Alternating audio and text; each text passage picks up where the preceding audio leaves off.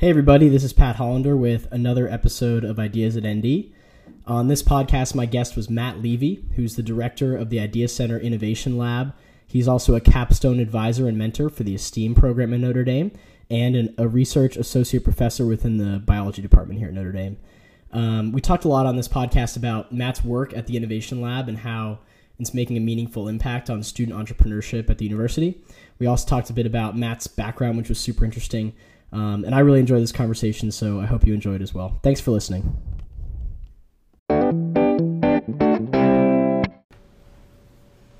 All right, so um, got Matt Leevy on the podcast. This is exciting. Um, Oh yeah, it is. you are the director of the Innovation Lab.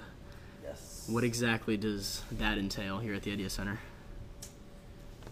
Well, the innovation lab is a space where a lot of the, we'll say, uh, where a lot of hands get dirty in the process of doing entrepreneurship. So this is where folks do a lot of product design, whether that's on their own or in collaboration with one of our industrial designers. Uh, From there, they might want to do a, some prototyping, and we have world-class 3D printers, laser cutters, other tools we plug into metalworking assets on campus and abroad to really drive a project towards creating that minimum viable. Well, even we'll say an, a first article, and then from there we try to take that to a minimum viable prototype.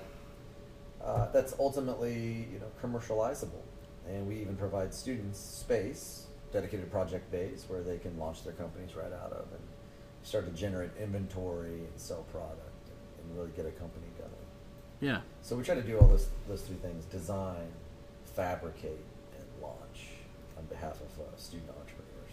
That makes sense. So, how did you end up in this situation? How did you end up in this role at Notre Dame? Yeah, it's a good question. You know, uh, doing this audio recording, it's you know a lot of people think, oh, there's probably in a room for, full of 3D printers, but really we've, we've built this facility out of giant Lego blocks and Yeah. Patterned laser cut plywood. All everything is DIY here. We've built all of our own benches and stools and chairs. And even right now, as we speak, we're in a wonderful corner booth that is uh, suspended two feet off the ground with LEDs overhead, so we have a sky high view here in the facility. It's pretty fun that way. But anyways, uh, you know, I'm actually a biology professor, and about uh, seven years ago, we'll say, my lab really got into 3D printing. At the time, we were doing a lot of biomedical imaging, so CT scans of mice and rats. And, uh, you know, I had a bright student that said, hey, we should look into 3D printing. It's this hot new deal, right? And so we started 3D printing the biomedical data. So we would get preclinical scans and print that. We, we practiced how to print like rat skeletons and stuff. And then we translated that to a, a number of projects on human data. We're 3D printing human data with multiple multiple materials, and that was pretty cool. But we became the evangelists for 3D printing technology, and we even started a little 3D printing facility in the basement of Galvin Hall, which is the, the biology building here at Notre Dame. Uh, and funny enough, you know, two and a half years ago, the Idea Center starts, and Bryan Ritchie, who's the overall you know, director of the, the Idea Center, the head honcho, comes by the office over in Galvin and says, Congratulations, you're being acquired. it took us out of a little 500 square foot space, and now we have this beautiful 3,300 square foot space. And then I moved over here to serve as the director. And, and this is actually half of my job. The other half is to serve on the, uh, the faculty for the esteemed Right. entrepreneurship program for STEM students. Right. So, anyways, that's a long-winded answer. But yeah, I just entrepreneurship bent my career arc from biology to entrepreneurship, and now here I am, That's living awesome. a good life in the, the innovation lab. It seems like it. I wanted to ask you about that. Like, what's it like showing up to this facility as your job? Because I, you know, I've been to some offices, and this is I wouldn't really call this an office. This is like a, it's like a space with all these fun tools and designs and creative people doing exciting things. So does it does it ever not feel like a job? Well, it's it is definitely ninety percent blessing and maybe ten percent curse because we, we do it's it's a labor of love. Perhaps it's better to say that. And that yeah, we're really happy with the way this has turned out, and it's you know we're thrilled to be here, but it, we also recognize we've done we feel like we've done something very special, So we're very motiv- motivated to preserve it and do everything we can to, to keep it going, you know, and to, to make it a success, to make it sustainable and something that's here for a long time and can help many, many people for as long as possible. Yeah. So, yeah, it, absolutely. It's, it's, it is absolutely a blessing to me. Open. I'm done. Has there ever been, um, because you said you're working with students to kind of teach them about entrepreneurship and help them kind of take their ideas and get them off the ground. Is there, you know, one project or perhaps one company that you've been part of launching or some idea that you've been part of inventing that kind of sticks out in your mind over like over the years? Yeah, absolutely. I mean, we've helped a lot, a number of students, and it's it's it's a lot of fun to do because the projects are all so different, and uh, it just makes it a lot of fun. Uh, you know, probably one of the flagship stories to come out of this space would be Enlightened Mobility, Mm-hmm. who was recently the subject of a "What Would You Fight For" Yes. clip uh, at halftime of you know the Notre Dame football game on NBC. So, you know, the, what's cool about entrepreneurship, you, you see these big projects, you see even smaller ones, but in general, at Notre Dame, they're all trying to advance the common good. You know, make leverage capitalism to make the world a better place, and I think that's one thing that makes it so rewarding day in and day out. Whether you're collegiate soaps, all right, you make soap in the shape of an ND. But the idea there, of course, is all right. Well, we can still do good with this company, and we can donate soap to you know women's shelters and homeless shelters and things like that as part of our social mission, right? So there's always this eye for for how do we use this to do good in the world, and I think that's what that's what makes it so special. But for those that don't know, Enlightened Mobility, who I just mentioned, you know, they're making a, a walker that's specialized for folks that have had a lower leg amputation. Turns out there's well over 100,000 people a year, almost 200,000 that, that get a lower leg amputation. And the idea of using crutches and walkers or even wheelchairs, it just doesn't cut it for this population because they, they go home after the surgery and they're waiting to be fitted for a prosthetic, and six months goes by and they've been sitting on a couch for six months. Guess what? Rehab is that much harder.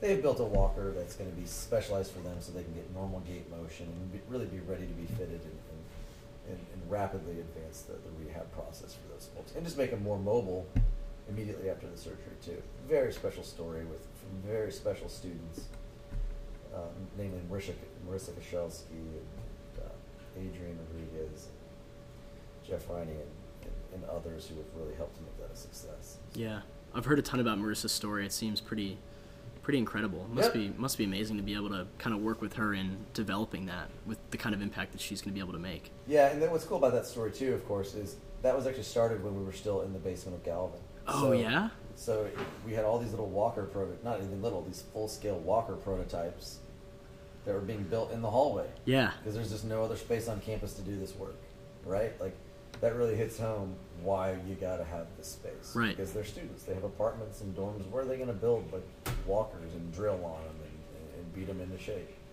So yeah, that, that that's one reason that just even physical space is so important to do entrepreneurship. Yeah. You've got to, it's got to happen somewhere, and this is where it's happening for so for so many, and it's it's a lot of fun that way. yeah. Kind of going off of that, I know a, a huge part of the Idea Center is sort of um, almost giving students permission to go for entrepreneurship. Because sometimes I think as a an undergrad at Notre Dame, it sometimes feels like you have these very narrow paths that you can choose from, whether that's going into finance or consulting or going to med school or law school or you know these traditional paths that you have the choice to make to, to kind of take but entrepreneurship isn't often spoken as one of those so how do you see the idea center kind of playing a role in giving students that opportunity to try this out as a potential Yeah, for the I think- future You know, in a lot of ways, the Idea Center de-risks it for students to, you know, stick their toe in the water a little bit. So if you've got an idea, you can submit the. But you know, having an idea is one of the hardest parts. But you can submit the idea and pitch, and then get funding. You know, no strings attached funding, up to twenty five hundred dollars to work on your idea yeah right? That that that really incredibly de-risks it from a financial standpoint. And then yeah, you know, build a team and, and take a look, and and you get nice, really good mentorship to figure out, hey, does this idea have legs, or should we take a hard pass, right? Nothing wrong with that. We call that failing forward, right? Like Right. you don't want to waste time on something that's not going to work out, and there's nothing wrong with that. That's another part of the mentality is that hey, failure is just perfectly fine. I mean, 85% of startups fail. Get used to it. It's it's a matter of failing fast so you can move on to the next one, on to the next one, on to the next one. And you can you can advance one that's going to really you know have a lot of impact. Yeah, for sure. And, and, and there's also just new opportunities in terms of a minor, uh, obviously the graduate program, and I think you're going to see uh, just you know, obviously I mentioned that there's McCloskey, the business plan competition, the, the normal pitches. There's just such a nice little ecosystem that's developing on behalf of students to really get engaged and do this stuff, and, and again leverage commercialism, know, uh, leverage entrepreneurship, leverage capitalism to have impact. Yeah, definitely. I noticed in your bio, this is kind of taking a, a, a different path in the conversation, that Mhm. you you were a, an Army Reserve captain for 22 years. Well, I wasn't a yes. I, I was in the army for 22 years. I wasn't a captain for 22 years, but uh, Not a, right, not a captain for 22 years. yeah, yeah, no, no, no, no, no worries, no worries. Of course, uh, yeah. I enlisted right out of high school in the National Guard as a medic. Wonderful years of my life. Probably the the, the best thing I did as a young person to set myself up for success, and uh, loved it. I'd probably still be doing it, but just couldn't have kids now. and, the, and I and I crossed 20 and had the opportunity to retire. So Right, didn't do that. But right.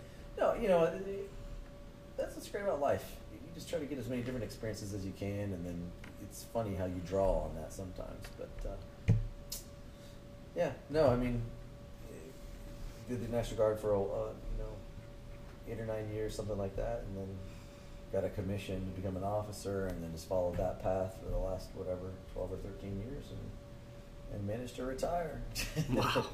yeah. But How do you- start at seventeen? You know, you can you can be forty and have retired from something, which is always just sort of funny. Yeah. How do you think you've drawn on it? And you, you mentioned that it was probably the best thing you could have done to set yourself up for success. What, how do you think that kind of set yourself up for where you are now, and how do you see it impacting your day to day? Maybe habits or Oh. anything like that. I know it's a kind of a, a tough question. No, no, it's. Uh, it's it's different at different phases of life. Okay, that's what's really I think important to know. Like, when you're young and, and in college, you know, at a big, I was at University of Illinois. It was a major party school, right? And a lot of your friends are out partying and doing other things. Uh, you know, when you're in the guard, you, you're not allowed. There's certain things that are off limits, and it keeps you on the straight and narrow a little bit. You know, and Yeah. so just it, it makes it an easy decision to just kind of be good in a certain sense. And you know, you go to drill one weekend a month, and that takes you out of the, that environment and puts you in a different environment where actually, if you're disciplined, you find a little, you know, one or two hours there that you can study and so you know just providing some structure keeping you out of trouble but also there's just when you're young there's really wonderful self-esteem benefits keeps you physically fit. You meet just incredible people that you know for your whole life. And so that's those are the benefits when you're younger. Then as you get a little older you realize oh you're going to grad school and things like that. Um, people give you the benefit of the doubt i think a lot it's, it's a great thing to have on a resume you know, folks want to hire individuals from the military, and I think that's for pretty good reason. Um, and then you know you get put in le- these leadership situations. You see, you see the the, mil- the longer you're in, the higher up you go. You start out like at a platoon and, and a company level, and then the next thing you know, you're at a battalion, and then brigade level, and then division level, and you see you interact with a number of really cool and professional people, and they share so many stories, and, and you learn a lot about leadership from them. And then, but then there's just it's crazy. You get older, and then you're out, and then you just do these the world's funniest things. Like I'm I'm very judgmental on people's footwear. and in the, in the shininess of it, like I, Yeah. no- I just notice it because it was just beaten into my soul for so long. you Right. know? Uh, same to do with like if somebody comes in looking rough, you know, like they were clearly out all night drinking or something, and they're, they they didn't take a shower. I notice that and make comments, and I bust people out for that. Just, Yeah. like just subconsciously, I don't even know I'm doing it. I'm just, uh, you know, so you develop these funny habits along the way too. But um, and, and, and they just you learn about the army. You realize like a lot of stuff the military is doing. You should be doing that and thinking about that in real life.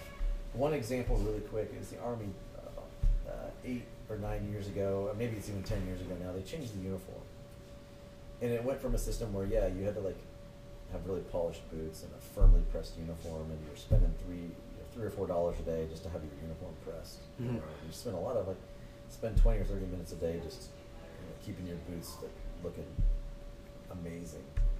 And then the army finally said, "Look, it's time to change our culture. You know, we're going to go to boots that don't need shined. Boom, everybody has an extra half hour of their day back. Yeah. Right? Oh, we're going to go to a, a to uniforms that don't need to be pressed. In fact, we're going to we're to do away with that altogether. Bang! Now everybody has an extra seven, eight hundred dollars a year that they're not blowing at the dry cleaner. You know what I'm saying? Right. And then you just think about, you know, maybe we should be applying that to other places in life. You know, like, do we need to have? Does everybody need to wear a suit and tie every day? Probably not. You know, how much time goes into that? So it's just that mentality of like those cultures that seem so regimented can change, and you know, you can just be practical about it along the way. I don't know. That's just one little example. Yeah, that's really interesting though, because I was going to ask, you know, the I guess sort of from the outside looking in. I don't have any military experience, mm-hmm. but what I've heard or what I've understood about the military is that it perhaps doesn't promote individual creativity as much as it does kind of really buying into that that team mentality and and being part of a greater unit unit. And yet, you know, I kind of look, look at your your role now, which you've had so much success in, and it's purely about kind of individual creativity and and pushing boundaries and changing things constantly. But it seems like maybe the military is more adaptive to change than maybe I thought. Yeah, and I mean, I think that there's definitely room for individual impact in the army. You know, they had a whole advertising campaign, "Army of One."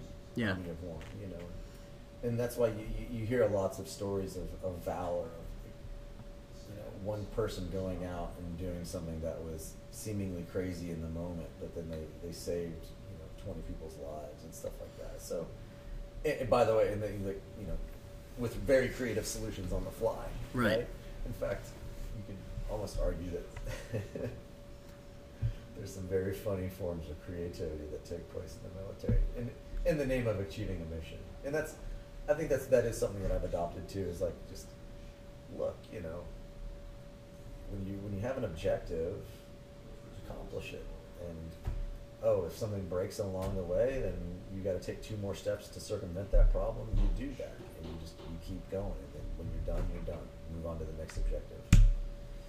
And sometimes, yeah, there's a lot of creative problem solving that comes out of that, for sure. Yeah, I think I, I, don't. It, it, yeah, it's definitely a team mentality, but a lot of room for individuals to, to make a big difference for sure.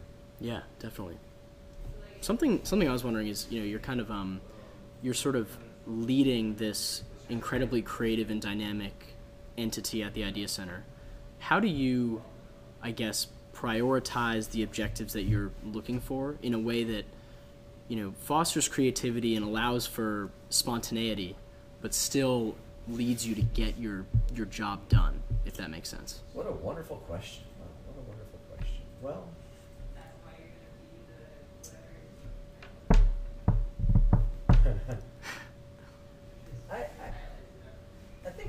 in a, lot of ways we actually just keep it simple.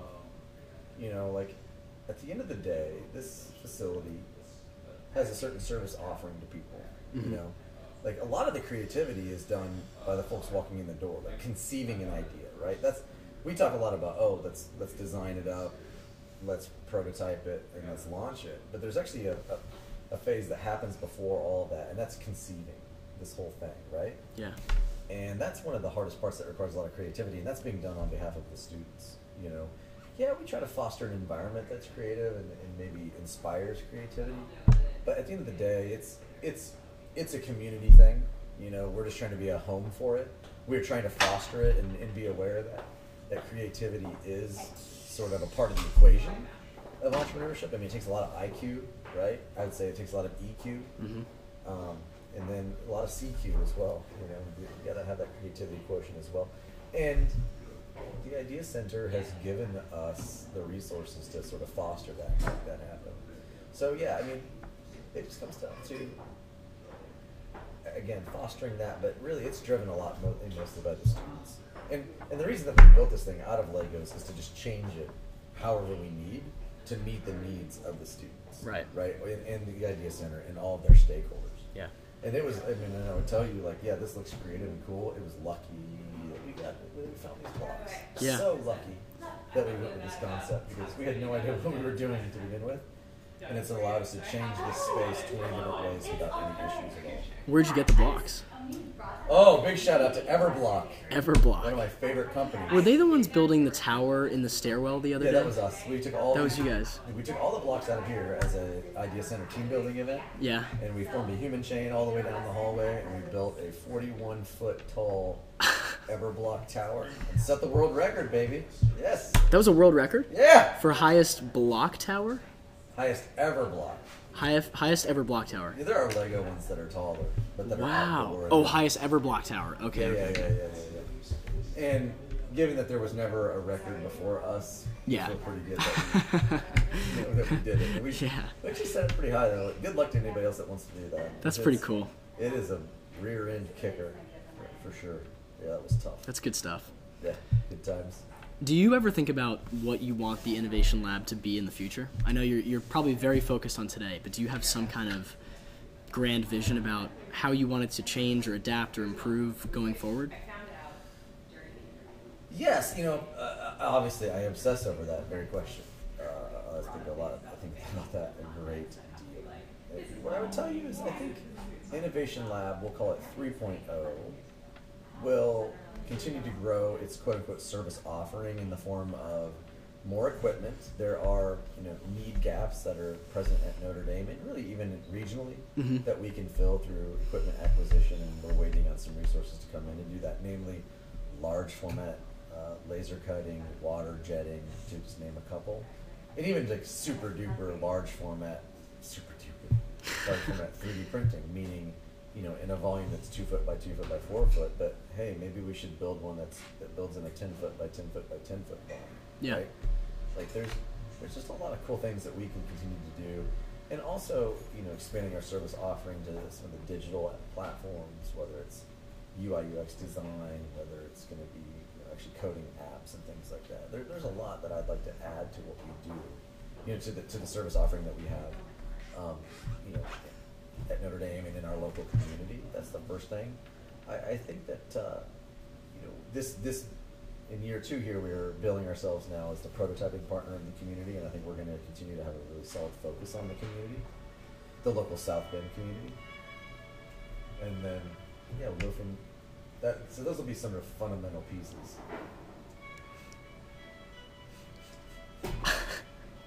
Can that, is that heard on the? can you get in this- I don't think so. Probably not.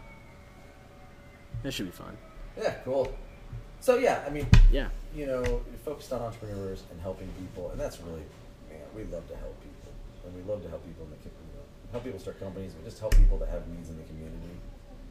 Uh, so that's that's going to be a big part of our ethos is just using this as a platform to do good for everybody that we can. No doubt about it. Definitely. That sounds great. Well, thank you so much for coming on the podcast. This has been a great conversation. We did it. We made it. We That's did a right. podcast. Life is good. Thank you so much. Yeah, thank you. So that was Matt Leevy on the podcast. Um, hope you enjoyed it. If you did enjoy the podcast, please subscribe. Uh, give us a review. It's pretty easy on the Apple Podcasts app if you're using that one, just to um, hit the stars for however many stars you think this podcast deserves. Hopefully, it's five. Um, thanks so much for listening. Uh, hopefully, we're gonna have a few more episodes coming up soon. Um, got some really cool guests lined up, so looking forward to that. Thanks for listening.